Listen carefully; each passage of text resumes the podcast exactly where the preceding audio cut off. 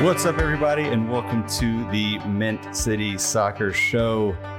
I'm Corey Inscoe, opening the show for the first time in a long time, and I felt very rusty doing that. I was like I was going to say the wrong name or just do something really crazy, but I'm happy to be here. Happy to have us back behind the mic uh, for another episode of the Soccer Show. Matt, how's it going? It's it's going well, man, and I, I thought you did great. Thank you. I've been, I've, I've, it's like I said, I did it a lot of times, and I handed it over to to you and David to run with it. So it's Okay. it's fun to, to be doing this. I'm here as always with Matt Swift, our co-host. Uh, David can't make it tonight, unfortunately. Uh, he may be watching and chiming in on the chat. He may have sent in a question ahead of time, so I'm sure he'll be a part of this stream in his own way. But uh, but for right now, on camera and on the mic, it's just me and Matt tonight. Yeah, I think I think he's down in. Is he in Orlando? He was. He, I was confused. He, he mentioned multiple cities he was going to this evening, so he's he's somewhere. no doubt eating he's- a corn dog. Or eating a corn dog, Yeah. maybe opening some packs of cards. I don't know what he's up to, but uh, Yeah. but yeah. So he's not with us tonight. But we do have a uh, we do have a special guest. I, I said it was just the two of us, but I lied. So we have a special guest waiting in the wings That's right. for us here. That's going to help us open up the show. Yeah, that's right. So uh, our man from Philly joining us again, Jose Nunez. Jose, welcome back, my man. Hey, how are you guys? Uh, you know, I, I'm I'm 99% sure that David is probably on a in a rental car with a corn dog on his right hand, left hand, you know, six o'clock or whatever, or whatever, nine o'clock on the wheel, just driving down Orlando, finding his nearest spot to open up card packs. But uh, no, I'm so happy to be here.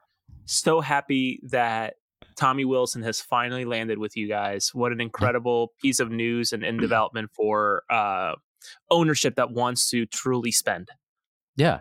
No, it's it, it's funny, yeah, because you know, of course, that's why you're on because you were the one that broke this story, and and I hope you don't mind me saying this because I, I think it's kind of funny. So you always do your due diligence, which I really appreciate about you. You don't post stuff just for clicks. Like you do your research, you get sources. When this first came out, you know, we've become we've become friends, and you reached out to Gus and I like, hey, here's what I'm hearing. Are you hearing anything on on your side? And it was kind of awkward because it was like hey i'm hearing that tommy's going to be the technical director for charlotte fc i was like oh well i just spoke to our technical director this morning to have him on the show uh and spoiler alert we're going to have bobby blair on the show pretty soon so i i i i just talked to him and then you hit me up with that i'm like i'm pretty sure he's not going anywhere and then my wheels started turning i was like oh my god what if he's getting fired and he doesn't know it but I was like, Mm-hmm. no, Bobby's great. Like he's he's a good guy. I don't think he's done anything. Uh, but yeah, and we had some back and forth, and come to find out, you know, Tommy is coming on as the technical correct technical director. Bobby is getting a title change.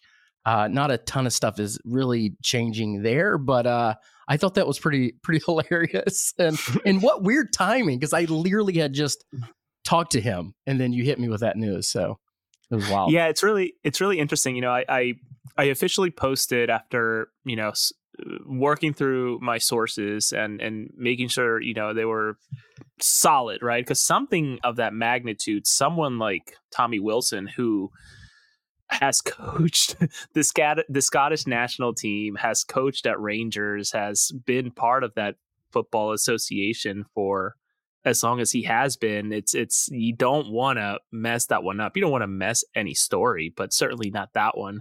Um, once I got that all sorted out, I I reached out to David and you and said, "Hey, are, what can, can I give you a call quick? This is this is what I'm hearing. I just want to make sure because I know that Matt, you you and David are not." Um, you guys you guys don't cater to the team you guys are critical you guys are thoughtful about the way you cover the team and give credit when it's due but also are you know willing to talk about it when it's when it's difficult as well. So i wanted to make sure that i wasn't just talking to a podcast or somebody that you know caters to the team right? Acts as journalism or whatever you want to call it right? That you only speak nicely about the team. So I, when i reached out to david i said hey this this sounds crazy. And frankly uh, i'm amazed to this date that how how open your uh, team's leadership is and, and talking with with podcasts and fan bases and journalists and, and maybe that's a result of only being three years old and, and having to still i hate to say find relevance but you know you have so many sporting teams sure. in that area um, but after talking to david and knowing the, the the the connections that you all have within that team it's like let's double check because this is this is pretty big and and and you know the back and forth and i think for a second genuinely i felt for a second you guys didn't believe me. Like what the hell is this guy talking about? We we have bobby and i'm thinking to myself yeah. Uh, this yeah. is solid. This is this is going up. I don't be ready. I don't know what you guys want to do about it yeah you ready. were you were very serious about it. I was like he was like you're like no this this is happening and i'm like are you sure it's that title? Because i was like okay, all right maybe he's coming but maybe it's a different title and then we are going back and forth about that. So I thought it was I thought it was pretty funny. So no, it's well, it's it's fascinating. Well, well, let me ask you this: What can because because you know you know Tommy uh, really well. What can what can we expect from him? How does this benefit Charlotte FC? So let me just be very clear. I um, I've never talked to Tommy actually. Um, so I have requested time with him as my reporting went out and trying to find some time through the right channels, right, using the media, PR, contacts at the union. I don't want to skip any any any flag polls per se. So once I uh, asked for those, I, I, never heard back, and that's totally fine. Uh, the move was actually you know done and sealed at that point. He was already saying his goodbyes. In fact, my understanding is that on MLK Day, that Monday the fifteenth, is when the internal announcement was made, uh, which I beat by three days, which is kind of fascinating. Makes it kind of awkward, right? You have a lot of these union um, academy employees who are like, "Yo, what the hell is this Jose guy talking about? Tommy's leaving, Tommy's leaving, and then you know, fast forward to Monday, MLK Day, the announcement comes out. At least is my understanding. Mm-hmm. Um, but long way to say, you know, I think in terms of Tommy, uh, and it's no secret. You can visit his website, tommywilson.com or tommywilsonsoccer.com. He's actually kind enough to uh, list his resume within it if you really want to look at it. But he is a very talented individual who knows how to do a lot with very little. Uh, my understanding is that the budget for the academy at one point was $8 million for the entire year. Hmm. And he's producing talent like the Aronson brothers and the Mark McKenzies uh, out at Genk uh, and anybody after 2013. So, in terms of what you are all getting, is someone with the know how and uh, identification skills and someone who knows how to build a team to make him better and, and make the, the the the the organization better but with the Tepper money behind him, right? someone who who maybe will benefit from having that backing, which maybe he didn't see too much of uh, in terms of the ownership group here in Philadelphia. Um, but ultimately, I think overall, this is a magnificent, magnificent get by your leadership in Charlotte in terms of Tepper. Uh, uh is it Joey Le- LeBlue? Uh, Le- yeah, Joe, uh, Joe. LeBooth, sorry. Um, which within I, I, selfishly plug plug plug. I I'm going to start calling him Joey though. Joey. Joey. Yeah, yeah. Yeah. Joe Joe LeBoux uh, on a different podcast had more or less, and, and thank you to them from for letting me ask the question, but like confirmed is like we're trying to figure out yeah. a way, a pathway for this dense area of talent in the Carolinas to become pros, to create our own talent, which is right. something that, you know, you all are getting such a head start compared to Philadelphia. Yeah. And that's a, that's a good point because let me let me ask you about this. Uh, with that appointment, and then we can get into um, our, our coach too. Uh, there's lots of MLS experience, and I think that's something that we as a team have have lacked. Why do you think that is important? Where it, uh, let me ask you two questions. Why do you think that is important? And then, of course, as you see on my uh, nameplate here, stop freaking out. Everybody's freaking out about player signings. Why mm-hmm. is it important that we have the MLS experience with Tommy and, and also to building that pipeline where we don't have to sign so many players? Why is that important? well, it's very important for many different reasons, right? Um, and I'm not here to praise the union too much, but when you get into a situation where the union, who are typically at the bottom of the poll in terms of spending on a yearly basis, that's right, but continue to be the leaders in points accumulated, which doesn't necessarily signify success. Obviously, that that means you know success to me means silverware in a mm-hmm. league like the MLS, right? Versus being in the Premiership or really anywhere in Europe where you actually have to, uh, you know, be top of the league, which the Union would be if you add the points over the past five years. Yeah. Um, so having that type of consistency over the past five years and doing it on a shoestring budget is mainly or or mostly due to the fact that the Union have created talent like Quinn Sullivan, Jack McGlynn, um, not so much Matt Real, but the Aronson brothers, mm-hmm. Mark McKenzie, Austin Trusty, who's out at Sheffield. So mm-hmm. being able to utilize the homegrown mechanism and not taking those budget hits in terms of a, a, of a roster building is also a fantastic way that someone like Tommy can come in and say, "Here's the pathway. Let's mm-hmm. build a runway. So when we're building this roster, we can really maximize every single dollar and every single cent that will make up this roster, rather than going out into the European market. And for God's sakes, Matt, your your coach Dean, who I think is going to be fantastic, very open during the media day to say, Oh, I don't even know the MLS rules. you know, I don't yeah. know the MLS roster rules, which I don't know if anyone actually knows the MLS rules, but yeah, no, he was he was very candid, which I which I do appreciate about him. So. so having having someone like Tommy who has the the understanding of of identifying, qualifying, discarding of talent that maybe was mm-hmm. apparent early on, but as he as the players develop, maybe it's not shaking out. Discarding yeah. talent before pushing it along finding a way to sign that talent and getting it on the field, which he has done in many, many times. And Nate Harriel, Jack McGlynn, Quinn Sullivan, Brandan Craig, who was just on loan, uh, I'm sorry, on loan, on trial out at Everton. Who knows what's going to happen with that? He has done it in terms of of building that pathway. Now it's your turn in terms of Charlotte to really maximize every single body that makes up that population and finding the next best thing. And again, that's not to say that the Academy of the Union have not gone outside of their perimeter to bring players or entice players. You have to you don't have to look much further than the Zambrano brothers, one who left after one year to go to Benfica, and now he just signed with a different Portuguese side on a free uh, on a free you know type of transaction. So it's it's it's overall Tommy's just gonna be I think an incredible get for you. And, and if your fans don't understand how important this is, it is such a shame because this is this is an incredible move for all of you. Yeah, I mean, I will say, I, I, you know, everybody that knows me knows I get, I get pretty frustrated about uh, some of the complaining and, and freaking out. But I, I, I will say, we have a lot of new fans. We have a lot of fans that MLS is new to them. So I, I try to have a little bit of like grace with some of it. But I, am glad you brought up um, the spending because that's another thing. Because we have a super wealthy owner that they think that oh Tepper can just spend and that's going to mean wins when it doesn't at all. Um, and I think Philly is a perfect example of instead of overspending, you're building a pipeline of folks that can move up through the first team, or you have trade assets. You have you have people that you can move on for certain things to help you with. So I I think it's uh, uh, an amazing get myself. I'm super pumped. I'm glad Bobby's not going anywhere. I'm glad we got that all clarified.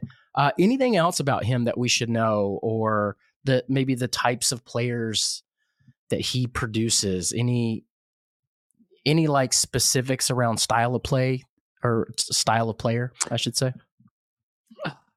Gosh, that's so difficult, right? Because I think in in and you sh- as you know in soccer, uh, listen, the American mindset of being the biggest, fastest, strongest isn't always the way, right? Think about the league's MVP last year, right, out of Cincinnati. Guy is like five three, five four, right? And eh, obviously not the tallest, not the biggest, not the strongest, not the fastest, but went ahead and got himself the MVP. So when it comes to the profile, physicality is obviously different by position, and if they have it, great. Uh, the Union currently with someone like Neil Pierre, who is six six or something like that. He is gigantic, playing center back right now with the first team out of the Union Academy and Union Two. Um, but in terms of what you can expect from Tommy, it's just extremely gifted players who can do it in terms of uh, on the field, uh, technically and tactically, Mm. right? Thinking three steps ahead as I think of a Jack McGlynn or a Nate Harriel, right? Nate Harriel is an unbelievable athlete, but I don't think he gets enough credit for his the mental side or the soccer IQ, I think is the term that everybody uses, right? Of, of knowing where to be or when to be there, when to attack, when not to attack, uh, when to go forward. Or at Jack McGlynn, right? Finding those passes, finding the space, penetrating through, having just made his first, uh, earning his first cap for the U.S. national team against Slovenia. So I think it's wide ranging, but ultimately it's it's just. I hate to say cost saving, and I, and I guess I also want to clarify. Uh, Tommy, I, I, I, I think doesn't go without. Um, I don't want to say criticism, but there's obviously a lot of criticism in terms of the union of not spending. Right. Uh, Right. I just reported today 11th in the league in terms of franchise value, but bottom in terms of spending. Never mind revenue being pretty high up in terms of like the top, certainly the top 15, if I recall, and on a steady path of growth but still at the very bottom of spending. So a lot of that comes Yeah. from having someone like Tommy creating the talent that's not making you have to spend. Yeah, I, I, I actually I think Charlotte FC were they we were twelfth on that list. We were like literally right behind you. Um, Hmm. and we're not known for a team that uh, that spends a lot, which has kind of been a, a criticism. So I think there's definitely some parallels. But one of the things, and, and you said it, is like I feel like we're getting a pretty good head start on this. Mhm. We we have um, the academy set up. We have Crown Legacy set up, uh, and we're going to get into this later about some roster needs. Uh, we have people that are already able to step up and get into the first team. We we saw that last season, and now we're going to have this again this season. So I think it's just going to be a continuous thing. So I'm very excited about that, and I I don't think people really are grasping that yet, like how significant that is. Yeah, I wouldn't be surprised, uh, as I'm hearing from sources too, that uh, Mr. Wilson may have made some phone calls to try to draw some people f- who were maybe formerly of the Philadelphia Union organization, uh, Nice. reaching out to some folks who maybe have been under him, maybe figuring out ways to convince folks. I don't know if he's been successful. I don't know how many people he has done this for, but Yeah. ultimately interested in, in bringing his method, his the way he does it into Charlotte. I'm just really intrigued onto running an academy is like an octopus, right? You have many different pieces moving at all times with the different teams, different coaches, different needs, etc. And that's its own monster. But running an entire franchise as a technical director, Mhm. that has to be just as much, if not worse. So I'm intrigued onto how those other added pieces fall into the way that Tommy works. Not to Mhm. say that he's not reasonably ready for it. Obviously, the guy has so much experience having done what he's done with the Scottish uh, Football Association.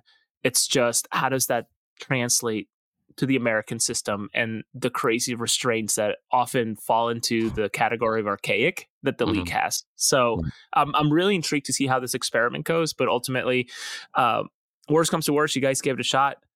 W- Absolutely, the worst scenario, the Union don't have him anymore, but are in good hands with someone like John Shear, who just stepped up, uh, having been the director of a scout of scouting for the Union, taking an interim role right now with the academy as the director. Okay.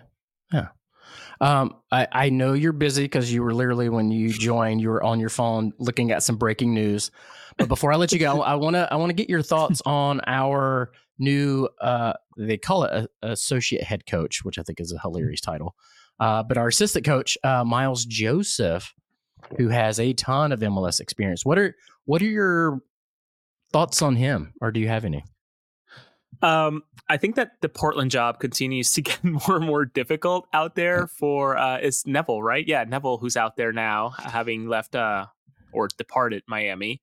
Um it, it's interesting. I think having more of this MLS experiences can only help, right? I think it was was it Zoran who was on your podcast? I remember texting you guys Yeah. like 17 different questions or notes Yeah. about Yeah. that podcast and thinking to myself, gosh, to build a team in the pandemic was crazy, and you all did it despite having to take you know an additional year to actually launch it. Um, but nonetheless, I think having more faces within the franchise that have the experience of again this league that falls into the sub 30 years of, of life length i think or so. I, I don't think it's beyond 30 years at this point. I could be wrong and, and more than happy to be corrected by super producer who's in the background. Um, but like having more people who know the system who know the ins and outs and you know next year the budget increases, but TAM decreases, but you get more GAM. It's like having someone who actually knows that and knows how to work that as yeah. a coach and understands the travel, which maybe was also very interesting for someone like Zoran or right. or uh, was it Lattanzio was the old coach, right? Yeah, yeah. Uh, having someone who understands that type of travel is just because Dean, I think, would be very, very hard pressed to really comprehend what it means to go from Charlotte to the West Coast, yeah. and then maybe have a West Coast, an East Coast game. Never mind yeah. Leagues Cup, all in between. yeah, no, that's and it's a good point because you know our the three coaches that we've had, uh, they've had little to no MLS experience. But with with Miles, he was an assistant at Real Salt Lake from 2010 to 2014. Uh, he was assistant at uh, NYCFC for a year, and then I think two years at Orlando City, and then from 2018 to 2023, he was with uh, Portland. So tons and tons of experience. He went to Clemson. So I'm sure Bobby Blair mm. had something to do with maybe getting him here too. Um, so Listen, I, I, think it's even, all, I think it's all good stuff. Even to that point of the New York, you mentioned New York City connection there. Uh, you yeah. know, working with a young franchise and getting a franchise over the hump, right? Thinking yep. of that 2021 Cup that New York City got. Obviously, the the the to me infamous 2021 Eastern Conference final against the Union, who were down, I think, 11 players due to COVID uh, oh, issues yeah. and having to throw a, a, a B side, maybe even C side, and only losing by one goal. Hmm. He knows how to get through the hump and win, having won it at Portland, ironically, uh, that year. Um, someone who knows how to win in this league is just so valuable and and yeah. I think that having him in the ranks for you all is is also going to help and uh, I'm just honestly I can't tell you how happy I am for uh, Charlotte right ownership that wants to win is willing to spend to win it may not seem so in the transfer market right now but ultimately making the different changes in the pyramid in terms of of leadership that will eventually and hopefully quickly lead to victories and hopefully you all earning some silverware soon. I love you, Jose. Thank you so much. Like, I, yeah, stop freaking out, everybody. Listen to Jose. He's been through this. he knows what he's talking about. But I'll let you go. I, like I said, I know like when you first got on, you were on your phone, like looking at breaking news. Go break some more. we really, really appreciate you. And anytime you want to come on, man, you're more than welcome. Yeah, I'm I'm excited for when uh, uh coffee in the morning before games come up because that's that's honestly yeah. uh, a, a, small routine for me where I put one one earbud in. Kids are watching television in the morning, Ninja Turtles or whatever, and I'm just eating yeah. oatmeal or doing something and listening to you all. So, uh, yeah. if anything, Charlotte fan base has been incredibly kind. Followed me on Twitter, um, shared my content. I can't thank you all enough. And I think in May, which I think it's late May. I'm working on being there for the game there, the Union against Charlotte. So hopefully nice. I'm able to be there with all of you and yeah. you all in person. You all have been entirely too kind and uh, thank you so much. Well, thank you. We look forward to having you down here. Absolutely. Thank you guys. All right, man. See you, buddy. See ya. Bye, Corey. Yep. Awesome. Oh man, that was good. So good. Yeah. Voice of reason. Have all the yeah, I must say, have all the good feelings now. All of my negative feelings about leading up to the season are gone. We just need him to come in here and, and make us feel good about things every That's week. Right. How about that? It, it's good to have a different perspective from a different team, uh, seeing right. how we're doing things. So I mean, we get in our little bubble, and yeah, it's easy to be critical, but it's sometimes it's nice to get an outside perspective. Yep, absolutely, absolutely. Well, we have a few other things we want to talk about uh, this evening as we're sitting here. Uh, yeah. I, I was going to pull up some some YouTube comments, uh, but yeah. right now the majority of them are about um, your hair and beard. Oh. So I'm I'm not going to get too deep into that, but you can okay. go look at those comments later. But uh, oh, but I think okay. um, the the main thing is is Matt's hair's on point. Oh, thank you, Joe. I appreciate that. And uh, Cole says the dude is a specimen. So there's a lot of really good. Really, Man, what? people ask what, What? kind of product Let's- you let's use. keep- There's a lot going in the chat right going. now. let's keep going. Let's let's uh, you know, I haven't been feeling all that I'll, let well you, this I'll week. let you scroll. I'll let you scroll through that um, afterward. Oh, after, I- after oh, the show, you can oh, you can I enjoy see. that in, in your own in your own private moments uh, to, to see. see. what people are saying about it. But, uh, Well, we'll move on from that. Thanks But uh, no, so we wanted to jump over next, I believe, to talk a little bit about uh, Dean Smith had his press conference today. Yeah. Some exciting news came out of that, or interesting news came out of that, I should say.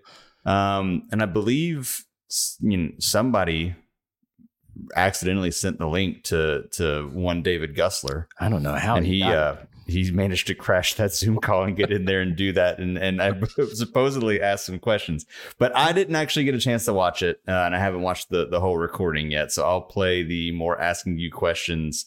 I've seen some a little bit of kind of the news that came out of Yeah. it, but uh, what were your takeaways from the from the press conference today as they're down there and uh, training and and going after the first couple weeks of training? Well, well, first we're gonna try to like attend these now. I mean, we've we've had access for a long time. Just with our jobs, we're not able to do it. But Gusler had some time, and I, I think we're gonna conquer and divide. Uh, and he did a great job actually of live tweeting it. Uh, there's no way I could have done that uh, without a billion typos.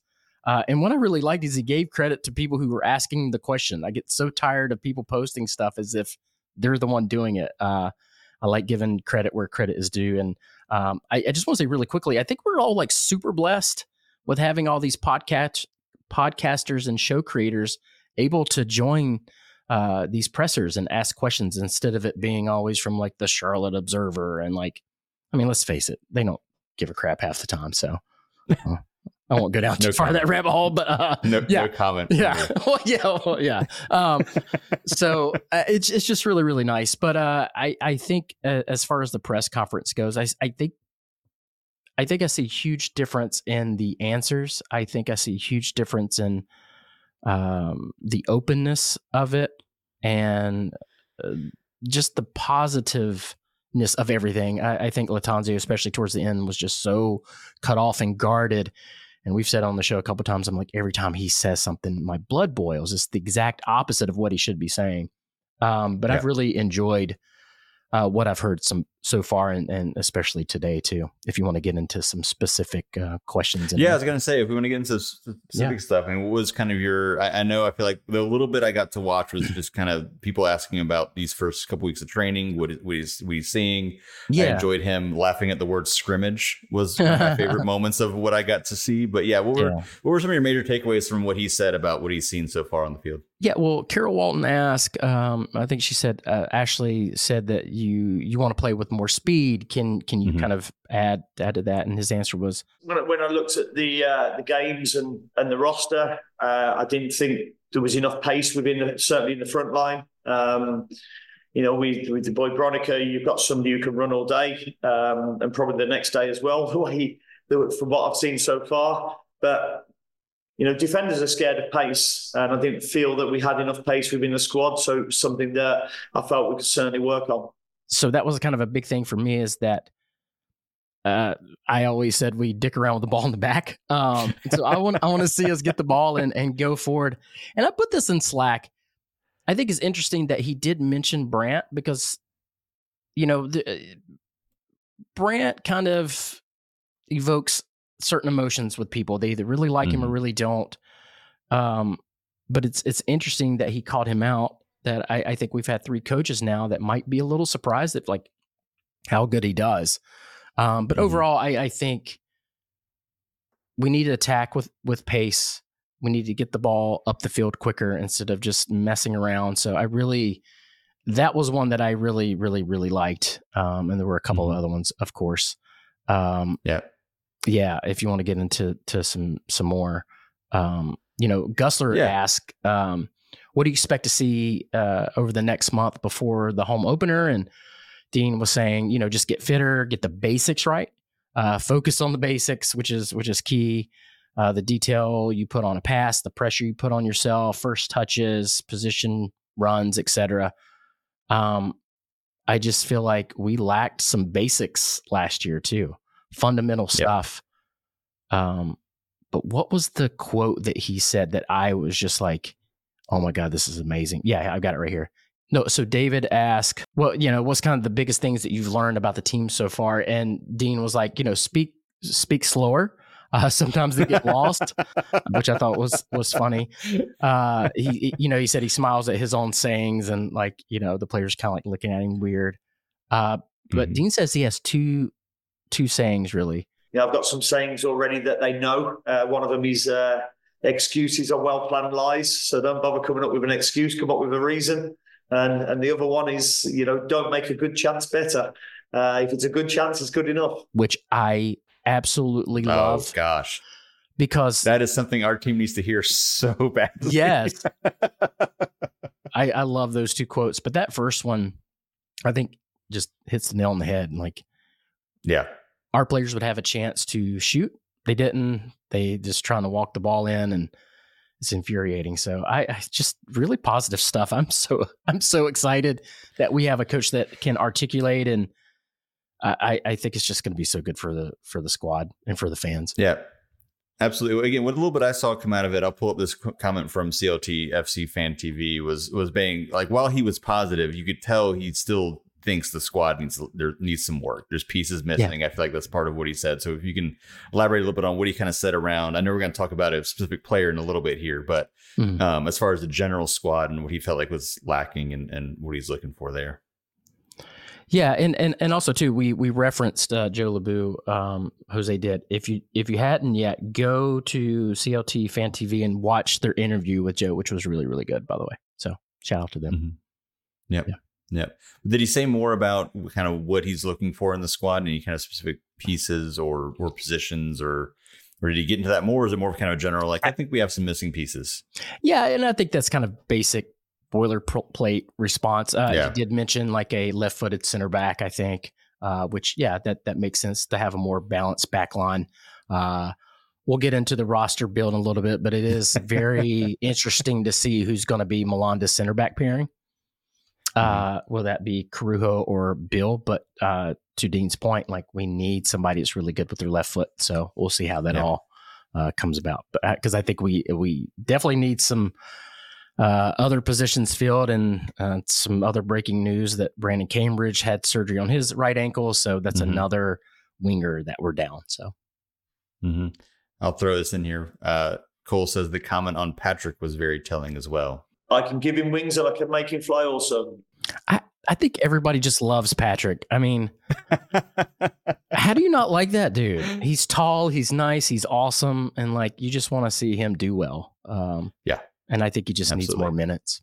Yeah, that was great. Absolutely, absolutely. Well, let's talk about let's talk about the the the news that I also saw that came out of it was um was was what Dean Smith said about Jozwiak. What what Yeah. can you tell me a little more about what he said about him there and his his, role or lack of role in the squad going forward? Um, well, at the moment, Kamil hasn't joined us um, in in Miami at the moment. So I had a chat with him before.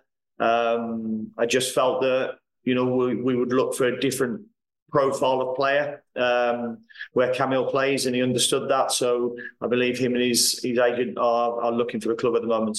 Yeah, I mean, if, if you look, I mean, he he's not with the squad, and and Yeah. one of the reasons why I say stop freaking out is everybody was freaking out about Kamil Jozwiak and what we could do and not do, and um, one of the things I wanted to talk about real quick because you know, kind of this is now a moot point because he he's clearly going to be moved on. Uh, so if you'll indulge me a little bit, Corey, I'll, I'm going to go down Yeah. the rabbit hole here. Do it. Um, so uh, people were stressing out over his contract and just very flippantly saying, "Oh, we could just pay him down." I don't understand why we're not paying him down. And I, I think there's some misconceptions there. Um, so uh, first, uh, yes, you you can pay him down, but it was going to take a lot of money, and it's really expensive. Uncle Tepper can't just come in with extra outside money and say, "Ah, this this sucks. This didn't work out. Here's some extra money to to pay down Kamil's contract." I mean, you have to you you have general allocation money and you have targeted allocation money. Uh, and you have to use those mechanisms, and there's only a certain amount that you have. That's why you see teams trading literally players for GAM or Mhm. TAM so they can make these types of roster rules. Um, you know, GAM is used to pay down salary cap of a of like a non uh, DP uh, down to the league min- league minimum. Um, where uh, I think TAM uh, is used more towards designated players. Uh, it's all kind of very confusing, but the the gist of it is Tepper can't put in outside money to pay this down. It is what it is. We have a certain amount that we can work with. It just was not going to be beneficial to pay that much GAM or TAM that we have wasted on Kamil to pay him down. I think the key and goal was to always move him. So, mm-hmm. and it looks like we are. He's not with the team. From my Yep. understanding, I, I'm hearing rumblings of like there's deals there. I think Kamil and his agent are probably shopping around a little bit, but there's deals there. It, I think it's pretty much done deal. Like I think it's just a matter of time. So Yeah, I mean that's that's that's the vibe I get as well too. I mean, at this point, yeah, even if it's not explicitly said, not being there, and and what I saw again, kind of as far as what he said about um said about everything, I think that that makes sense, and I think it's it's at this point it's it's probably for the best as far as Mm. as far as where things are going. I'm going to struggle to find the quote. Um, I did see a quote that came from the press conference that I was mentioning, just beyond just uh Jozwiak, uh his quote about just the DPs in general, with including Karol and Enzo, and his quote was something along the lines of, you know, quote I'm getting ready to say. You have you have, you have a face already, so we'll, we'll see Yeah. what your reaction was to this. But the, Sure. again, I didn't actually hear it in the context of what he was talking about, but he said, But the beauty of it for me is that you know they're not DPs that I chose, so they have to prove to me that they're they're valuable to to me to the team, and they can go and perform at the highest level um, to get their places in the in the in the team. And you know what I've seen from both of them so far is a willingness to do that. Um, certainly in training and, how they've worked. what always happens, and this is this is the thing that kind of drives me nuts. I saw Andrew Wiebe latch on to that first part from I think Caleb Adams tweeted this out. And all you're getting is that sentence. And Andrew Yeah. Like, I've read this first sentence, you know, 50 times. I'm like, of course you did. And that's what you're going to like. And that's what everybody latches onto. Dean is not saying, well, I wouldn't have chosen these DPs. That's not what he's saying. He goes, I did not choose them. They now have to prove to me that they're going to be on the field. There's nothing nothing crazy about this. Let's please please don't read into this and like make a big deal out of it. He's just basically saying and what he should say, they have mm-hmm. to prove themselves. It doesn't matter. I didn't go out and sign them, so they just have to prove themselves. There's nothing to this where he doesn't like Copetti or he doesn't like Swiderski or think the front office is crazy. So please, please don't go on social media and, do, and post stuff like that. I'm beg, I'm begging you, please. Don't. uh, I wish people would listen to you, but They, We'll they don't. Um, no, no one listens to me. I'm going to jump around. This is what happens when you put me in control of things. Uh, I know we had some questions from ahead of the show, and this one's from Russell Varner, and I'm I'm assuming he's talking about this news that we're talking about right now, unless unless you think I'm wrong in, in posting this up here. But saying, does the timing of the announcement today worry or concern you at all? Since it's mid transfer window and a month before the start of the season, I- I'm assuming this is Jozwiak news. Is he talking about something I, else? I think he's talking about the the assistant coach. Um, the assistant coach. Okay. Yeah, I, I think the timing of the announcement today, which you know that would be that one. Yeah, Yep. um, and Russell, if you're if you're on, correct me if I'm if I'm wrong, but I'm pretty sure that's what he's meaning. And no, I don't think this is a concern at all. The scouts have Yep. scouted these players. Dean has a firm grasp. Uh, now Miles is going to be able to come in, assess, help, and start building. I, this is nothing but a good thing. I don't have concerns at all. Cool. Yeah. Awesome. All right. This is what I get for jumping around. No, I You're- like it. You're not going to let me ho- Yeah. co-host the show anymore. Oh, by the, by the Um, way, so- everybody, if you're if you're watching, please like this video on YouTube and subscribe. It really helps. Uh, you know, as you've probably seen, we're putting out different content, new content, not just podcast stuff. So we want to kind of expand this and do a lot of big things this year. So it helps. So even if you like the video, um, and I want to know, Corey, is Chico in the comments anywhere? Is he? Can I you see it? I don't see him. Chico said he was going to get on, but I I don't, don't, see. I could. I could be missing him, but I don't. He- I don't he- see him. He lies to me a lot. So. All right. Well, I know we we talked about uh, specifically one player, but let's let's take a look just in general about the current roster, where things stand, and and the biggest needs. So I'll just throw the question at you, kind of looking at what we have right now, And Yeah. and as we get closer to the start of the season, where do you see the biggest need? Where what what maybe doesn't worry you, but where are you seeing the the biggest issues that we need to try to get solved? Yeah, another thing that I think uh, some people were freaking out about, and I, I, I tried to post this in Slack. You know, we have you can have like a 32 man roster, and uh, you know people were freaking out that we've we've lost some players, and that's true. We've lost Derrick Jones, McKinze Gain, McKinze Gaines, um, Harrison Afful, and it's not official, but basically Justin Meram. Um, so that's four players, but the thing is, is that we have all these legacy people that are going to be moving up uh, to take some of those spots. Um, and this is not including, and like I didn't include this in the list the other day. Like I'm not factoring in uh, players like Scardina, Romero, Neely, uh, Berchimas, um, and didn't and totally forgot about our super draft guys in, in that list too. So, um, but I, I say that now with the news that just happened with Brandon Cambridge. Cambridge. So I mean, we definitely. I think even before he had the surgery, we definitely needed a a winger on the on the right hand side, uh, especially with Kamil leaving, Mm-hmm. Gaines gone. So that's uh that's to me is an immediate need. I Mhm. think uh, I think maybe Tyger Small. Somebody maybe do some research real quick and let me know if he plays can play on the right or left. Uh, he might can fill in there, but I'm really interested to see how we utilize Swiderski and Copetti, like where they're going to sit. Uh, ben Bender is also injured, uh, and he's going to be out for a while. I was kind of interested to see if maybe he was going to play out wide or something. I, I don't know. So Mhm. to me, you got to go get some wingers pretty quickly. Uh, that would be my my thing. But as far as like freaking out about the rosters, I, I think we're in a a, a good a, a good space. You know, we just talked about Jose about the, this pipeline, and um, Yeah. I- we're already seeing the benefits of that because you know we're gonna promote a couple players this year. Yeah. Yeah. Two things that I was thinking about is is one, I feel like if I'm remembering correctly, this time last year when we were talking about the upcoming season, we were talking about just the slew of wingers we had. And it was like we had almost too many. Like, who do we play? And now here we are a year later, and it's like we we need we're badly in need of people in this position. It's just interesting how that how that changes. Um Yeah. and I and I will admit that, you know, just kind of my perspective, I was starting to get a little worried, and people I talked to were getting worried about like, we're, why are we not making any moves? Like, why isn't why isn't anything happening? And so I get that Yeah. perspective of it, but but yeah, you and, and and Jose make a good point about just seeing the development from growing these players up. You Yeah. know, it's it maybe not maybe we're not making the big signings. There's a lot of there's a lot of moves happening, and we're building a pipeline that's more important for the long term growth and health of the team versus Exactly. just bringing in a splashy signing here and there.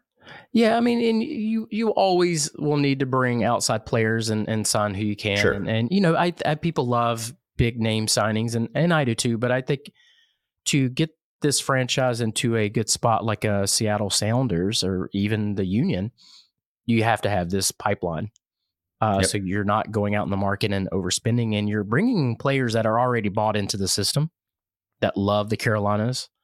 Mhm. Um, so I think it's just going to be beneficial to to do that. So again, you know, uh, there'll be some more moves, so don't worry about that. Uh, I I look back at a Jere who we got it literally at the very last minute, and which was a wonderful signing. So Yep. things things happen, guys. Like, and this is the third year now, so I'm kind of trying to figure out why everybody's getting surprised by by these things. I don't I don't quite understand it. Like it it's We it's just- gonna happen, man. Just let it just let it let them cook, man. We, All we right. just keep hoping something will change. Uh, I'll put Yeah, a couple like, of comments I- I- here from I get the from the YouTube Yeah. side. Um, Yeah. No, go ahead. Go ahead. Corey. Sorry. No, no, no. I I, I think I was right. lagging a Got a little, little- bit, so I think I cut you off there. Go ahead. All right, we'll, we'll power through. Uh, pull up a couple comments here from the the YouTube comments. Uh, we got Westwood T Gang always on here, um, saying if we can get a great winger opposite Kerwin and he continues his late season form, we will look pretty good up top. Totally agree with that. Um, Yeah. Vargas was one of the things I'm really excited about with the end of last year, Yeah. so would love to see that happen. Um, and then uh, defend the queen here. Yeah. Asks if Karol and Enzo share the top you know, can they coexist in peace? Yeah, good good question. I, I think you're going to see a big shift in personality and just the way people are going to interact with one another. That's that's kind of the the vibe I'm already getting and what I'm hearing rumblings of is like uh, the atmosphere is a lot better. Enzo now has another kind of year under him. He's with the team more. It just, it, I, I, think he had a lot going on. Had a kid. Um, I think the more you know, it looks like Swiderski's going to be here, so you kind of like, all right, I'm going to be here, so we yeah. need to get along. Um, because there was no no doubt there was some friction there. You could see it on the field. Uh, and not that they won't bark at each other now and then, but I, I think you're going to see, especially with this coach, I think you're going to see everybody get along a little better, and I think you're going to see a happier locker room in general. Gosh, I hope so. Uh, I would. I will add on here. Greg mentioned that he thought maybe Dino said that they wouldn't both play up top. I don't yeah. know if that was accurate or not to what he was said today. Yeah, yeah. I previously. don't. Yeah, I don't think you're going to see like a four-four-two type of thing with yeah. them up top together. But um, I, he was kind of alluding to like, yeah, we got to get them on the, the, field at the same time. But that's been like the whole question the whole time. Is like right. how how do you get them on the field at the same time? Uh, and it might be that maybe you don't, and one of them has to prove themselves, and one comes off the bench and one starts. So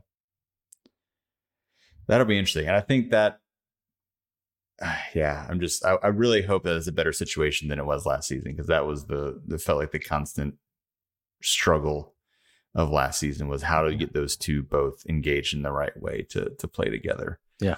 Um so yeah, we'll see. All right. So let me um let me pull up Oh, let me I'll pull this up from Elliot real quick. Uh, he says if you release the new kit, the freaking out stops immediately at least for a few days, which is very true. One of the things that drives me nuts too is like, when's the new kit coming out? God, how come they? Have, I'm like, it comes out the same time every single year. Just go look it up before you rage post. Pa- I don't have patience. I don't have that, that's the thing. for that, Matt. I am the most impatient person outside of like I think soccer. Like my wife was like, "You're like the most impatient, impatient person I know." But like with soccer, maybe maybe that's what calms me. But yeah, yeah, yeah. There you go. Uh, David, he like I said, he oh he's, he's on. He could he couldn't join us, but he's he's in the comments. Uh, he said he noticed that Matt's Matt Swift's name says "Stop freaking out," but David, he asks, David, "What if I want to freak out?"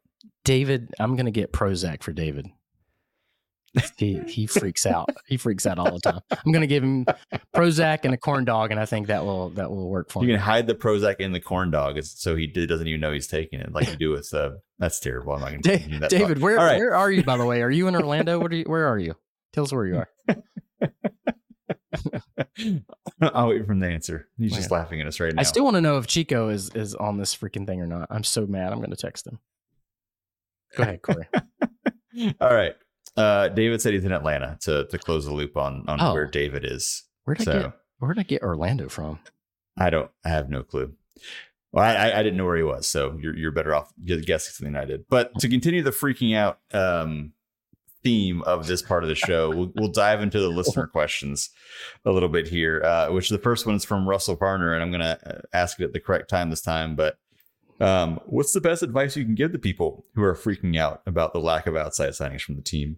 And at what point do you start to worry? So you're telling people not to worry now, but is there a point where you start to be like, okay, this is this is becoming a problem. Maybe we should start to worry a little bit. When the window closes and we haven't signed anybody, then you can get then you can worry and get mad. But literally, like it. Do people follow other teams and other sports at all? Like this happens to literally every single team in every single sport. Most of these signings come down to like the last week, the last days, the last minutes. It happens on every single team. Yes, sometimes teams announce something pretty early, and I think that's what snowball starts getting everybody all upset. But like, yeah, I will freak out when the window closes and we haven't signed anybody. that's when I'll get mad, and that's when I'll come in here and rant and rave and and be derogatory towards towards the team. But um, just just let it play out. It'll be fine. All right, we're gonna hold you to that. We're, yeah. gonna, we're gonna bring this back if we need to uh, at a later point. All right, well, Chico, so, Chico is on. Is he? Yeah. Hey Chico, how are you doing? First, I think no, I think this is like the second time he's ever listened to a show. Oh, thank you, Chico. That's great. Yeah. All right. Let's keep diving into these uh these listener questions if you're good with that. Yeah. Um, the next one I'll pull up is from Paul Hagen. Uh, it's the fans in the front office seem optimistic slash excited about Dino's appointment. Have any of the players given any reaction? I really like this last sentence. I'm gonna. I, I, I'm not gonna put an accent on it, but I want to. I assume Westy was chuffed to bits on hearing about it, but wondering if any of our insiders, cough cough Swift, has heard any actual comments from the squad. What does chuffed mean? I imagine that means pumped or. I think so. Huh. I I actually don't know. Or- think it means, like, Chan- excited. Ch- Chantry would know. That's that's a Chantry. Yeah. What- what does you- that mean? Can you translate that for us, please? What does that Chantry, I'll, I'll pull it up on the comment once you let us know Yeah. what that means. Um, yeah, from everything that I've heard from literally everybody, uh, the atmosphere is a lot better. He's a lot more personable. Uh, the players like him. I think he's uh, Dean. Dean's the type of coach that he's going to put his arm around a, a- player and comfort them and teach them and guide them. Um, what was the video? He was like, "Go out there and enjoy your football. Mhm. Go have fun." Like I, I, and I just I really appreciate that. I think uh, there were a lot of players that didn't feel uh, the love, I guess. Uh, so it's just a nice, nice change. Yeah, absolutely. Uh, conf- confirmation chuffed means pretty happy, so that's good. So we were Thanks. we are right thanks, on point Mike. there. Thank- I, thank I've never heard that one. Yeah, Uh, I've heard it, but I didn't know what it meant. Okay. Uh, so I'll hide that here too. So Yeah. yeah, I mean, I, I feel like that's what I've noticed too. You, you touched on earlier. It's been refreshing to hear the way he talks and to see the videos and to see the way he interacts with the team. It's just a, it's a it's very refreshing from what we've had. So I'm Yeah. hoping that that carries on. So let's hop on to our next one, which comes from Eric Hill. We have six games before the end of March. New York City FC, who we have not lost to, followed by two away games in Canada and at Nashville before coming home for the back to back Ohio visitors. What is the minimum you need to see in those six games to be optimistic the team is an improvement over last year? Yeah, good, good question. I, I think improvement is style of play. If if we lose, let's lose going forward. Let's lose, you know, having 20 shots on goal, you know, like that that type of thing. Like I'm I'm good with that if we're gonna lose. Losing just possessing the ball just for the sake of it, I I'm I don't want to see that anymore. Um I, I'm not gonna put uh, uh points like oh we have to have this many points by this. I mean Mhm. it, it's a tough start, man, to the to the season, no doubt. But uh, I, I think just the style of play is what I'm really looking for in that change there, and I'm just really interested to see what that starting eleven is going to look like that first game. Yeah, I agree with that. And yeah, it's it's you know, it's a tough schedule, but it's also, I mean, it's a transition. It's a new, it's a new coach. Like that's always going to come with some bumps. I'm, yeah, I'm less concerned about what the actual record is or how many points we come out of at that point. It's like, how does the team look? How is it playing together? Do we have a fairly consistent starting lineup that doesn't have very weird selections in it? Like little things like that. Yeah. Um, to see how things start out, and that's that's what I'm I'm, I'm more uh, looking at as far as that versus versus points. So now, just because I have to keep um keep you updated on the, the YouTube chat, the the chuffed has taken over the the comments here. I like it. Um, so we've got um people making other definitions of chuffed being the uh, past tense of chafed. So I think that's that's not true, but I like it. Oh, Uh, and then we've got um, we got Westwood Tegan coming back and saying, "Pretty happy is about as emotional as British people get. Mm. Usually when there's beer, pies, and pastries involved. nice. So we gotta love that. I like it.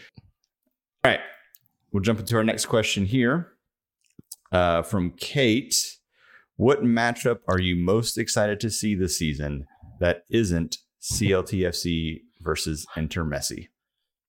Well, I think two for me that stand out. One is that, of course, that first game because again, like, what's the style of play going to be? What's that starting eleven? I think that's going to be very telling. Um, and then the other one is, I just personally, I, I want to go to Austin and, and watch that game, and um, just so I would say, I would say those two. I'm gonna seem so lame by copying yours. That's literally what I had in mind too. That's that's the away game we're eyeing right now. As I was really excited to to Yeah. go down to that one. I've never been to Austin. I was hoping to get down there and, and do that. My only problem was the timing of some of these games. So the other ones we were looking at as far as interested in doing the road game were some of the Canadian games because I've never been to Canada. It'd be fun to like go to Vancouver or something like that. Yeah. Uh, but those are all happening very early in the season, and I'm not trying to be that cold. And Yeah. like March is not the time to go to to Canada. I don't think No. so. No. But then Austin happens in July, and that also sounds terrible. So yeah. I'm trying to figure out like what do I want to do for my for my health and and body to not be miserable watching a match. So we're still trying to figure it out. But Austin looked pretty exciting uh, to Yeah. me as well. And you All guys, right. you guys keep asking questions in the in the comments and everything too. Bring them on. Yep. Yep. Okay, well, I'll jump to one of the comments as you, as you mentioned that. Um, we'll pull this one up here from C and M's Garage. Oh, cool. I don't What know- is that? I Is don't that know. monster trucks Yeah. in that little photo? gotta, cool. I have a lot of questions on what's happening here. It's very cool though. All right, but the question is, if we don't sign anyone before the first match, what's the starting lineup? oh, I, I, I think I Can you do this off the top of your head? I, yeah. yeah, I kind of go for put it. it together earlier today, and I want to say, God, you got Enzo Swiderski, Vargas, Dejaegere, Westwood. I don't know who's the right wing now. Uh, it was Brandon. Um, and then you've got Yuri. I'm going to say Bill. I know that's going to freak everybody out, but I think Bill's going to have a lot better season this year. Um, Yeah? Malanda and then Jaylin Lindsey. I think Jaylin Okay. Lindsey under Dean Smith is going to be really good. Um, and um, Kahlina. But Yeah. big question mark on the on right wing now. Yeah, absolutely. That's that's a huge one. All right, so we'll move that out of the way. So it's hard to host and do producer roles. I'm just going to point that out right now. I'm having to do a lot of clicking and looking around the screen like I'm not You're- engaged, but there's a lot there's a lot No, happening over here. You're doing great, and thank God it's not me because it would be a catastrophe. All right, so we'll hop back to our our pre questions we had. Um, let's. Uh, I was I was possibly going to jump around. Let me jump around to one. I'm going to pull up actually a question from uh, someone named David Gussler sent this question in ahead of time, um, which is with Cambridge now sidelined with an injury, Bender hurt as well. Kamil being shopped, we now only have one to two healthy true ringers on the wa- wingers on the roster. Yeah. Uh, what do you expect the team to do in the next 30 days to fill up the roster? So we've touched on this a little bit, but do you have any specific thoughts about where you expect them to go for that for that role? It, it could a couple things, and people are going to freak out on, on on one of these. So one, go sign someone immediately. Yeah. Two, use use a player that you have right now, or a super draft player, someone from Crown Legacy, or makeshift right winger for now.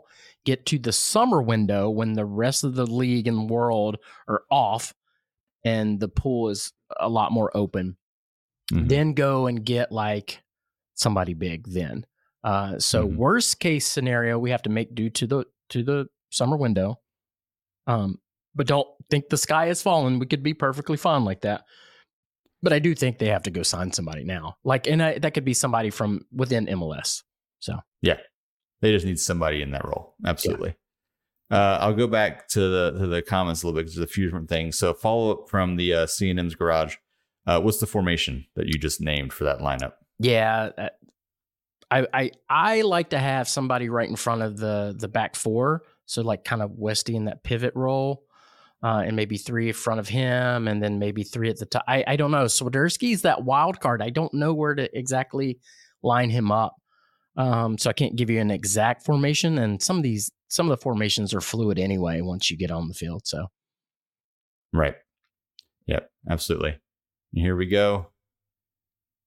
He's in. He's in the comments now. there he is there he is uh yeah that that the plan the plan is to go with uh chico lamorte to uh to austin and hang out with him unfortunately Yes.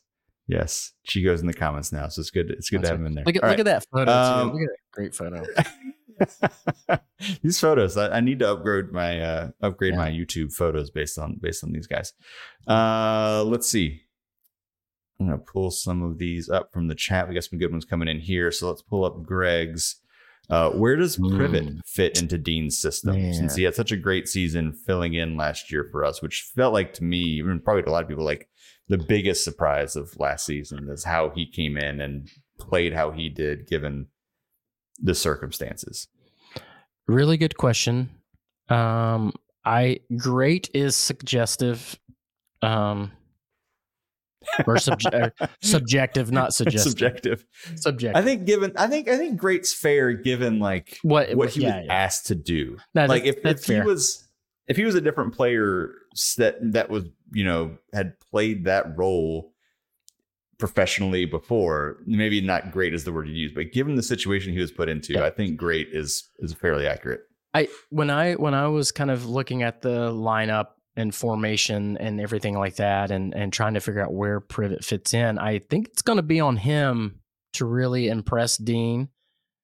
Is he another cog in the midfield? Is he a backup center back? I just don't think you want to go into another year where he's your center back option. Now we're going to play differently. You're not going to see Privett driving up to the middle and leaving Malanda dead in the back. Um, and for all you people that give Malanda a hard time, it's probably because he's like back by himself and having to Yeah. r- run back to the goal 80,000 times a game and cover for our stupid strategy that we have. he hasn't So- gotten a lot of help back there he's, None. he's been, he's on None. None. I guarantee you, if Malanda has a good year this year, he's going to be sold um, for a lot of money somewhere else. But anyway, uh, back to Privett. Uh, I think it's just going to be a matter of where Dean sees him best. Is it is it in the middle? Is it in the back? I I, I don't see. I don't see Privett starting this year, and that's Mhm. okay. I, I think you know, he was playing out of position and kind of forced in, and he did he did a good job, like you were saying, Corey, based on what he had to do. Poor guy. Um, Yeah. But yeah, it's going to be interesting to see how he kind of fits in this thing. Yep, definitely. All right, I'm going to come through a couple more things here. A lot of people talking about the winger position. Uh, we have Oz here on Twitter. I'm not going to say what it's actually called now. Saying, what are the odds of Mir- Meram coming back with us being so thin at wing? Zero. Zero. That's what I thought the answer was going to be. Yeah, Meram Meram is Meram is gone. I think they were trying to negotiate a contract, and I think just the way you know back to kind of like Gam Tam, what we have uh, in roster space. Um, well, you know, and then Brandon has surgery. I, I don't know. I just don't.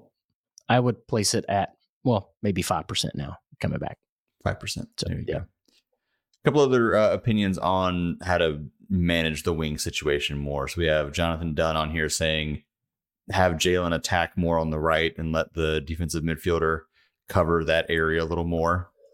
Mm. I don't know how you feel about that. Yeah, I think you're going to see both left and right backs play a little different this year and overlap more, which um, you know, brilliant concept, I think. Um, but uh, so yeah, I think you're going to see that. That's that's why I was saying too. Um, I think Jaylin's going to do really well under Dean.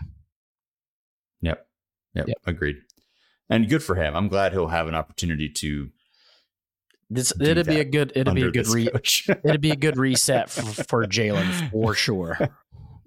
Yep. Uh, so a few other things in the lineup, David chimed in saying he assumes Karol goes to right wing now with injuries. Vargas to left wing, Enzo up top, Breck at Cam, Brandt Westwood at midfield. So it's similar. I, fe- I feel like that's similar to what you had kind of said as your lineup. If Yeah. this, if the squad stays exactly as it is right now, we don't get an actual winger in that spot. Yeah, I I think think that so. makes sense. Yeah. Uh, here we go. Got La Muerte back. Uh, Matt, do you miss Rios? I did last season. Um, well, because the thing is, is like we we didn't have anybody up top that could bring the ball down with any type of control. Like I was pretty critical of, of Enzo. I felt like he had bricks for feet. Like he would try to bring the ball down and mistouch it. Uh, Rios was really good at that. With back to his goal, bring the ball down, able to lay it off to Swiderski. So. Um, a little bit, but I, I think it was it was time to. I know Chico really loves Rios, so yeah. All right, let me hop back over to uh, some of our pre-planned questions here. Um, let's get into from Jake Carpenter. What do you think or hope will be the biggest observable in-game improvement between year two and year three? We talked about this a little bit. You know, what I want to see is less uh, working the ball around the the sides and out to the wings, and then back around. I want to see more playing through the channels. I also want to, you know, we just talked about Danny Rios. I want to see some balls over the top to mix it up too. Uh, but I I really want to see our center midfielders come get the ball, turn and move forward and dribble Mm. forward and get forward. Um, I just think like they would get the ball back back to you know our our attacking goal and then off to the side back again. It was very Yep. Um, we just weren't getting in good spots and and stuff. So that's that's a that's what I'd like to see. Yep. And subs that like make it. that makes sense. I feel like the bar is, is surprisingly low for what we're wanting to see. Just Really gonna throw it out there. I feel like we're not at, we're not asking a lot. Yeah. We're, we're asking for some for some fairly low level stuff here. All right. Um, I feel like we touched on some things a little bit, but uh, Russell Russell was busy in the in the in the Slack asking some questions today, so I'm going to pull up another one from him. Uh, what do you expect from Copetti in year two? Will Dean Smith be able to get the most from him? maybe I'm being optimistic here, but I, I think you're going to see less flopping, less chirping at the ref. I think you're going to see a happier Copetti. Uh, I think he's probably adjusted a little more to the league. You know, if you, I kind of look at Swiderski too, that first year he was very, you know, I don't know, kind of a brat in a way. So um, I, I think you're going to just see a better Copetti. Uh, I hope he actually will st- score some goals. I hope Mhm. that he can control the ball better. There was some concerns there, um, and start getting some like poaching type goals, right? Like Mm. getting get in the box, getting six yard box, cause havoc, toe poke some things in. I want to see some of some of that going on.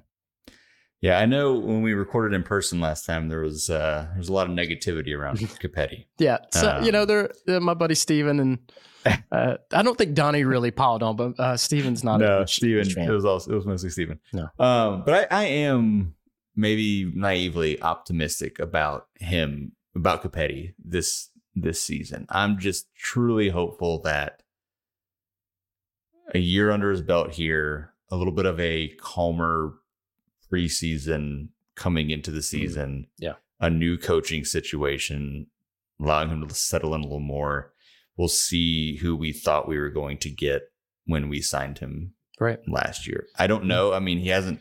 I haven't seen anything that's going to like guarantees it's going to happen. But that's my very optimistic hope is that we see that finally get unlocked somehow this year.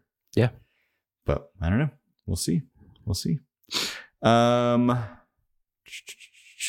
Let's see. I'm just look, bouncing around some of the questions we have. All right.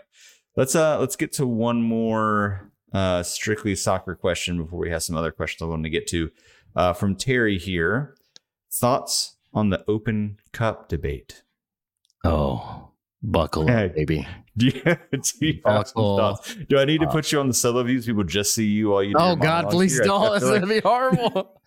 uh, and people are gonna be so unbelievably mad at me about this. But oh, are you gonna are you gonna say what I think you're gonna say? I might. So Oh, let me let, let me just let me just talk this through and and and everybody, please comment. Let me know what you think. So I, I've kind of gone back and forth on this. As as much as I love like the the history and all that, um, I gotta be honest. Like I get tired of seeing MLS teams win this thing Mm. for me, I I almost would like for this tournament to just highlight lower level teams. I want to see Appalachian FC on TV play. It will expose more people to these teams. And again, like every single year, MLS an MLS team wins. It's another game for them. They usually rolled out their B teams during the, the you know the first couple rounds. Um, and this is what people are really going to hate it actually it cost MLS teams a lot of money to play these games. I know no one wants to hear that. I, I, I get it, but like I think it cost Charlotte FC like a couple hundred grand to go to Birmingham and play, and and they lost. So it's like there's no incentive there, and I I get it. It's not all about the money, but sometimes it needs to be about the money. Like people here in the U.S. There's a lot. There's a huge Mexican fan base, right? And so they want to see Liga MX teams. And so you saw it when we when we hosted a game. There was a shit ton of people there. When we played at the Sportsplex, I don't know that there were 7,000 people there. So the teams are not making any money. People are not coming to these games. It's always MLS teams winning these things.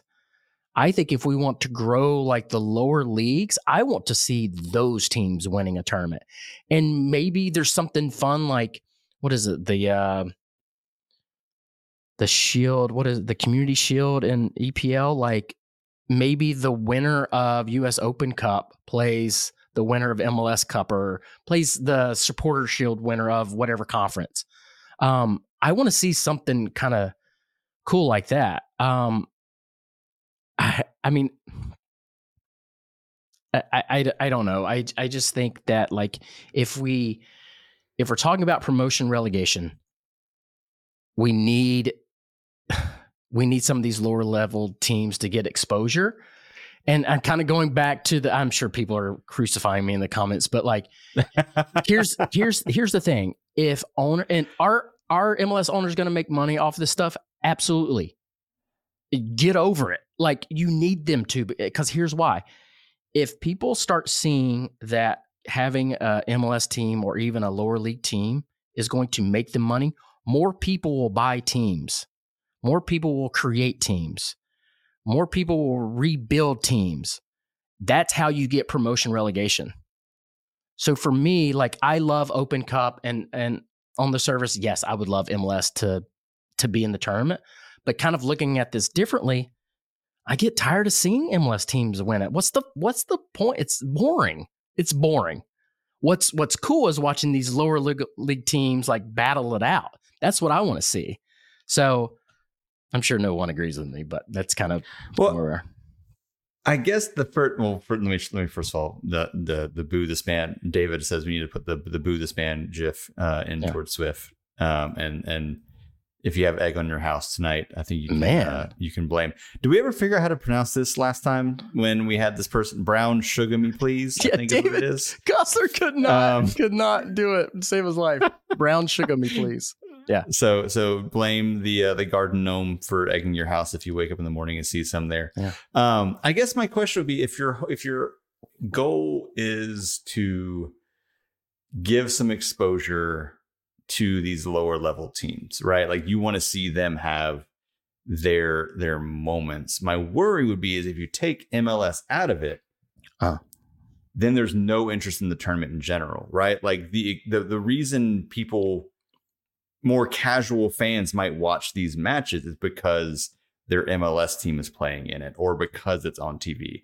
I have I find it hard to believe that like a final between two lower level teams might get that same exposure. Does that make sense? I don't know if I'm no, no, right, that, but I think makes... the exposure comes from those lower level teams getting a chance to play the MLS squads, even if it's a B team. It doesn't matter. Like it's the fact that you know you're seeing Appalachian FC playing Charlotte FC. If mm-hmm. that ever happened, you know, like if that's sure. that's what causes that that excitement yeah. around it.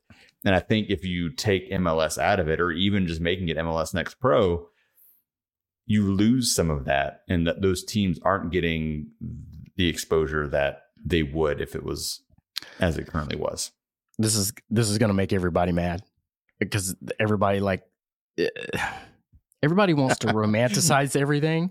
People yeah, don't I'm the, show, I'm, I'm the idealist people yeah. do not show up for these games. I'm sorry everybody they don't.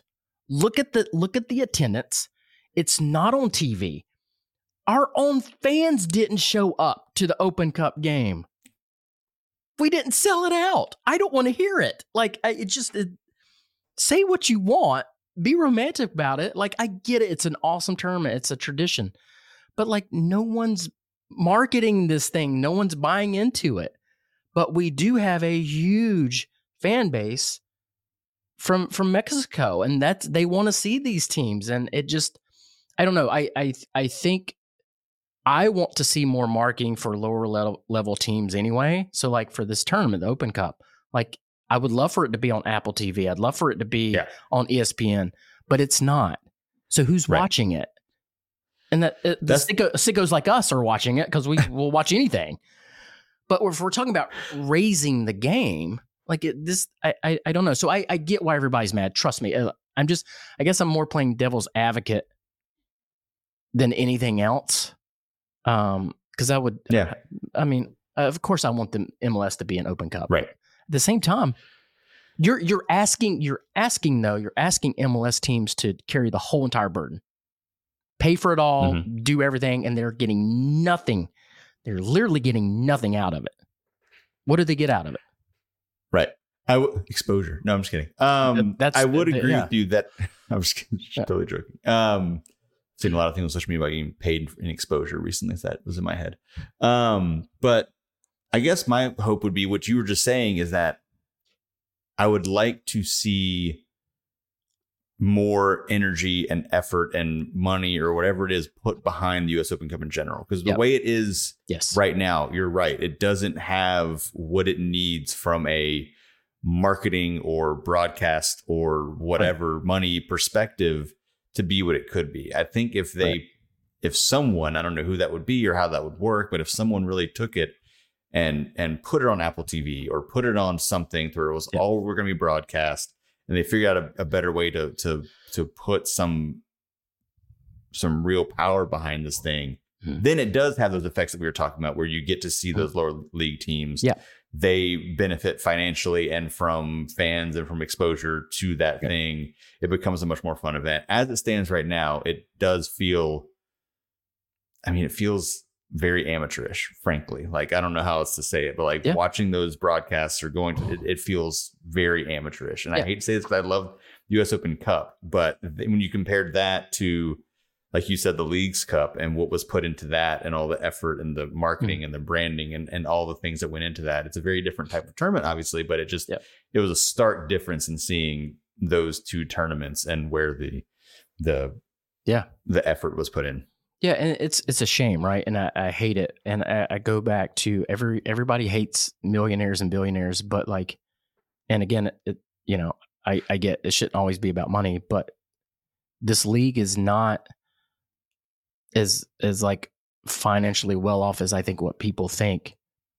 And you know, deals like the Apple TV deal that I put out a video about that because people bitched about that. They bitch about uh, Adidas. I'm like, you have to have people invest in your league. And, you know, Apple TV has this hub that's specifically for MLS now, but everybody's complaining about it. But they also invested, I think, $2 billion into the league. And again, will owners get paid? Yes. Will they get richer? Yes. But again, that's going to attract other people like a David Tepper who moves down to Charlotte and be like, hmm, this could be a good investment. I'm going to create a team that's not around yet. But we need that Mhm. at kind of like a lower level too. So Mhm. the more I, I- I just think it's it's beneficial for the league and teams to make money, especially MLS the way they're structured. So you're asking you're asking you're asking a league and you're asking teams uh, like a Real Salt Lake that doesn't make a ton of money.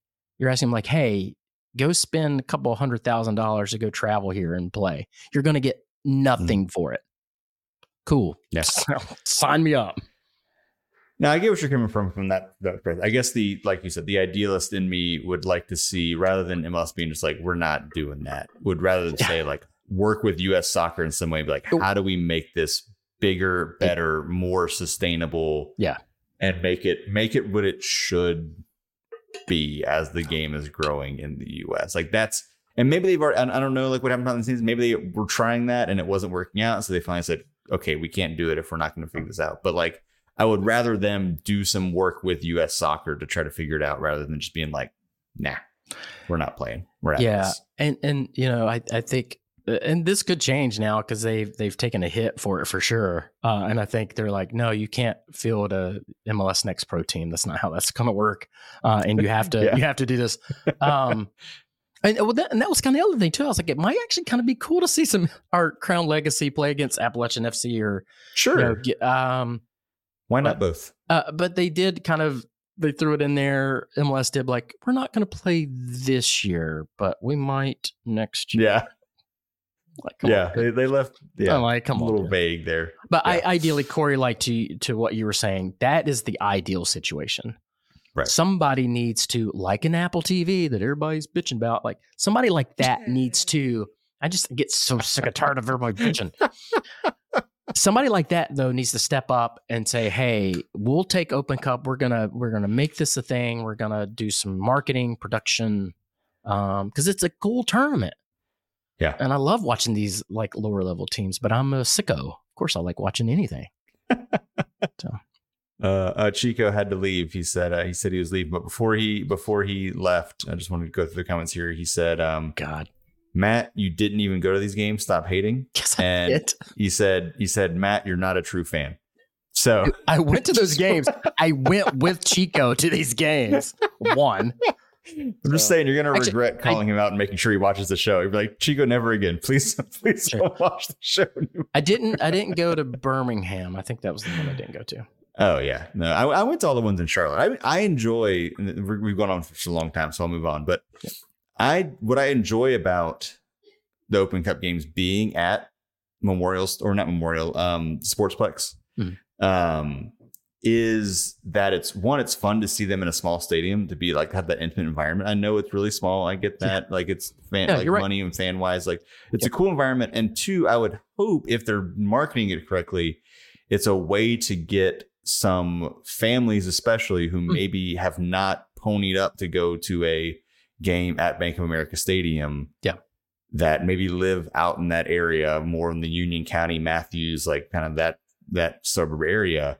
Yeah. Maybe get them to come to a match and, and build build the fan base a little bit there. So like it can be used Yeah. well. Like I do like that aspect of those games being down there. I had a lot of fun at those, but from a financial standpoint, it's a very different. You know, when you're when you're barely barely drawing seven thousand versus putting, you know, thirty plus a game in Bank of America Stadium. It's a very Yeah. different proposition. Um, and also too, I'm hearing that if we were in Open Cup, we wouldn't play at the Sportsplex this time because they're being a little kind of being punks about us playing out there.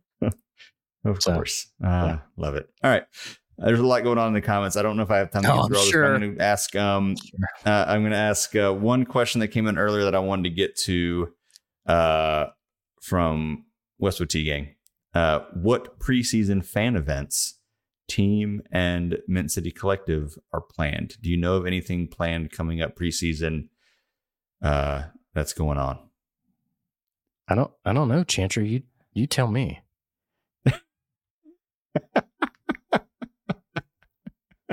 Chantry's on the Mint City board. So you tell me. Does he want to, like we just need to send him the link so he can join the join the join the call here. Uh, no, I'm, I'm sure uh, we'll have some Mint City stuff come out. Um, so if you're not a member yet, you should sign up. Uh, we're doing renewals and um, yeah, taking new new members. Uh, everybody is welcome. You'll get a newsletter and you'll know all about our uh, events and everything. Uh, you'll get access to Slack, which is where I spend a lot of my days calming everybody down. That's freaking out. It's fun times. So it's a tough but important job to do. So we appreciate your service. And The thing is, I don't even have to do it. I just get so I'm like, oh my god. It's a calling. All right. Uh, the last question that I have, unless we see something pop in the chat, uh, comes from Roy, and it's a fun one. Oh my god, I saw this one. Would you rather have? Oh, sorry, let me start this again. Would you rather have an an immortal, murderous sloth that always knows your location, always hunting you, or never be able to find clothes that fit properly? Uh, I love Roy because he always throws out these fun questions. Uh, so I love that the sloth is like immortal. Like he's just he never dies. There's a lot of there's a lot of adjectives and detail to this one. Immortal, murderous, And for sloth. some reason, he's fixated on me and somehow always knows my location. But they're, but they're so slow. Right. And when you say murderous, like, is he gonna like choke me to death? And like That was my question. Like, does he have weapons? I don't. Mm. Yeah. I need to know like how how equipped is this is this sloth? because the thing is, you might be asleep when he comes for you, Right. Right. and they're so slow, you probably wouldn't.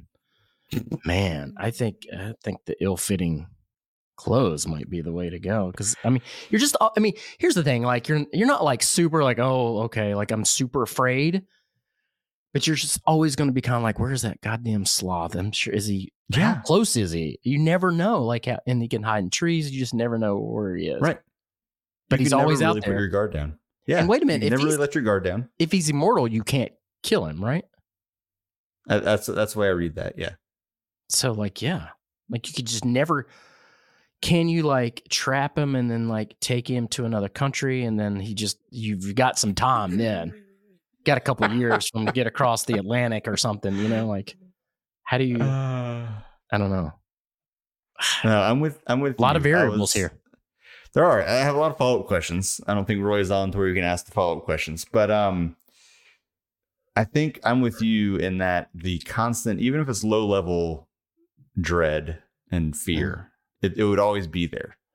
I always be like, wait, where'd that sloth go? Yeah, I'd forget about it because it was so slow that I would forget about it occasionally, and I'd have that moment where it was like, oh gosh, where's the sloth? And like, And then, yeah, go ahead. yeah, go ahead. No, I was like, like, what if what if we're doing a show right now and he's just slowly like in my background? Like you never know when he's gonna like you could be at work on a conference call and he is like Yeah, coming up on you. yeah. It's, It's terrifying. worst. It's the, it's Even the worst. and and also as a as a larger short man most clothes don't fit me properly anyway so this is a this is a is a life i already live so i'm good Yeah. All right. Yeah. Let's just let's just go let's just go with clothes that don't fit properly. That's clothes just that don't fit i think i think that's the safest bet Man. uh, i think richard clark says in the comments just lock, Lock him in a zoo there you go Whoa. But I mean, I feel like an immortal sloth could probably get his way out. But that's a good thought. Lock him in a zoo. yeah Hmm. It may happen. I know there's a ton in the comments I didn't get to, so I apologize. I appreciate y'all being very active and, and commenting and asking questions. I know I missed things, um, but we appreciate y'all watching and, and joining in uh, and and and commenting and asking questions and having fun with us tonight as we get back into the podcasting seats uh, and Yeah. and get ready for this new season. But Matt, before we go, anything else that you want to talk about, mention, any shout outs, anything like that? Yeah, well, got to shout out our sponsor, Renegade Goalkeeping. Again, uh, if you're watching on video, here are the Mint City Collective goalkeeping gloves. Uh, they're a fantastic sponsor. Uh, like I said uh, before, their owner is a MCC member, uh, really good guy. Uh, if you can go, just you know, even if you're not buying anything, go follow them on social media. They have really good content. Um, just yeah, all around good company, and glad that they're partnering with us. Um, other than that, we've got some fun stuff that we're doing in 2024. We're gonna have some merch that's dropping soon. Uh, we do have a we have the first sticker out right now. Uh, we've had that, but it's back in stock. Got that one. Um, I love yeah, we're gonna be doing t-shirts, hats, all types of fun stuff that you probably can't get anywhere else. Um, yeah, and you probably have seen uh, we've started to put out some extra content on YouTube. So, like I said, subscribe so you can um, get those notifications. We're doing, you know, David's doing corn dog and uh, card unboxing, and we're doing short little videos about kind of thoughts that we have. Uh, and they've been a huge hit. And, you know, we're on YouTube, we're on TikTok. Uh, David's corn dog video was very popular on TikTok. So, That that brings up that I forgot to ask his other question he threw out to us uh, in in chat earlier today. But I, I do have to say, when David said he was going to do the first live feed of him opening cards from la- last year, I believe, correct? They were not from this past from the Right. previous year. Yeah. Uh, and eat a corn dog. I was like, this is this is insanity. And then you text me like, you've got to start watching this. And I started watching this, and I was riveted. I- like I he did such. was great. I don't know what I was expecting. I, have. I, I didn't know what was going to happen. I was like, this could be good. This could be horrible. But David did a really, really good Yeah. job of he did. keeping up with the cards and talking and like no really dead space and it was It was pretty impressive. entertaining to watch. Yeah, It- he did really, really It's good. It's truly I, a I, gift. I could not. I wouldn't have been able to do it. No, absolutely not. But he did ask us to give our ranking on fast food corn dog locations. So Oh. where do you think you get the best corn dogs? And he did give options if you want to have options. They Oh, are yeah, Sonic, Cookout, and Culver's. Do you have a ranking? I have I, I have some initial thoughts. I, it would but- be it would be cookout because I'm Yeah. loyal to Mister. Yeah. What was it? Doctor Cookout. Mr. Cook Dr. Cookout. Doctor Cookout. Esquire. And I would say some, I, I don't I have had a Culver's corn dog, so people have to tell me if it's good or not. So yeah. Now, I think my ranking would be Cookout number one. Obviously, Cookout's the greatest. Yeah. Um, and then second is just from my freezer, like just the good old frozen Mm. corn dogs that you like grew up eating. yeah, That's Okay. that's that's all you need. Do you Just put it in an air fryer? You need. I haven't done this yet, I, and now I want to. Uh, and and my my six year old daughter really loves corn dogs too, so I think I'm gonna need to go buy a box of corn dogs and, and throw them in the air fryer and, and and make this happen soon. It'd Yeah, be a let me- great bonding moment for us. yeah. Let me know how it turns out. I've I've, I've really got to do that here too. We got I think we have a Ninja. I think Mm, so. We'll I go. need to try it. There you go. Some more co- more corn dog content coming your way, probably because why Yeah. not? You know, just for fun. But yeah, subscribe to all the places. Uh, Matt and David have been doing an amazing job uh, finding different ways and types of content to to get out there in front of y'all, especially as Amazing. a break between. No, I'm saying amazing. um, uh, great stuff coming up, and especially as we've been between larger episodes as we're getting ready for the, for the season to start. So a lot of really cool, exciting stuff coming your way. So subscribe to all the places, uh, get it first so you can hear it there. Um, and give us some love and let us know what you're liking and, and so we can do more of it for you. So with that, I will sign us off. Thank you, Matt, for joining us. Thank you, Jose, from earlier for for joining us. That was awesome. I really appreciate him being on the show as well. And uh, we'll see y'all next time. See you guys.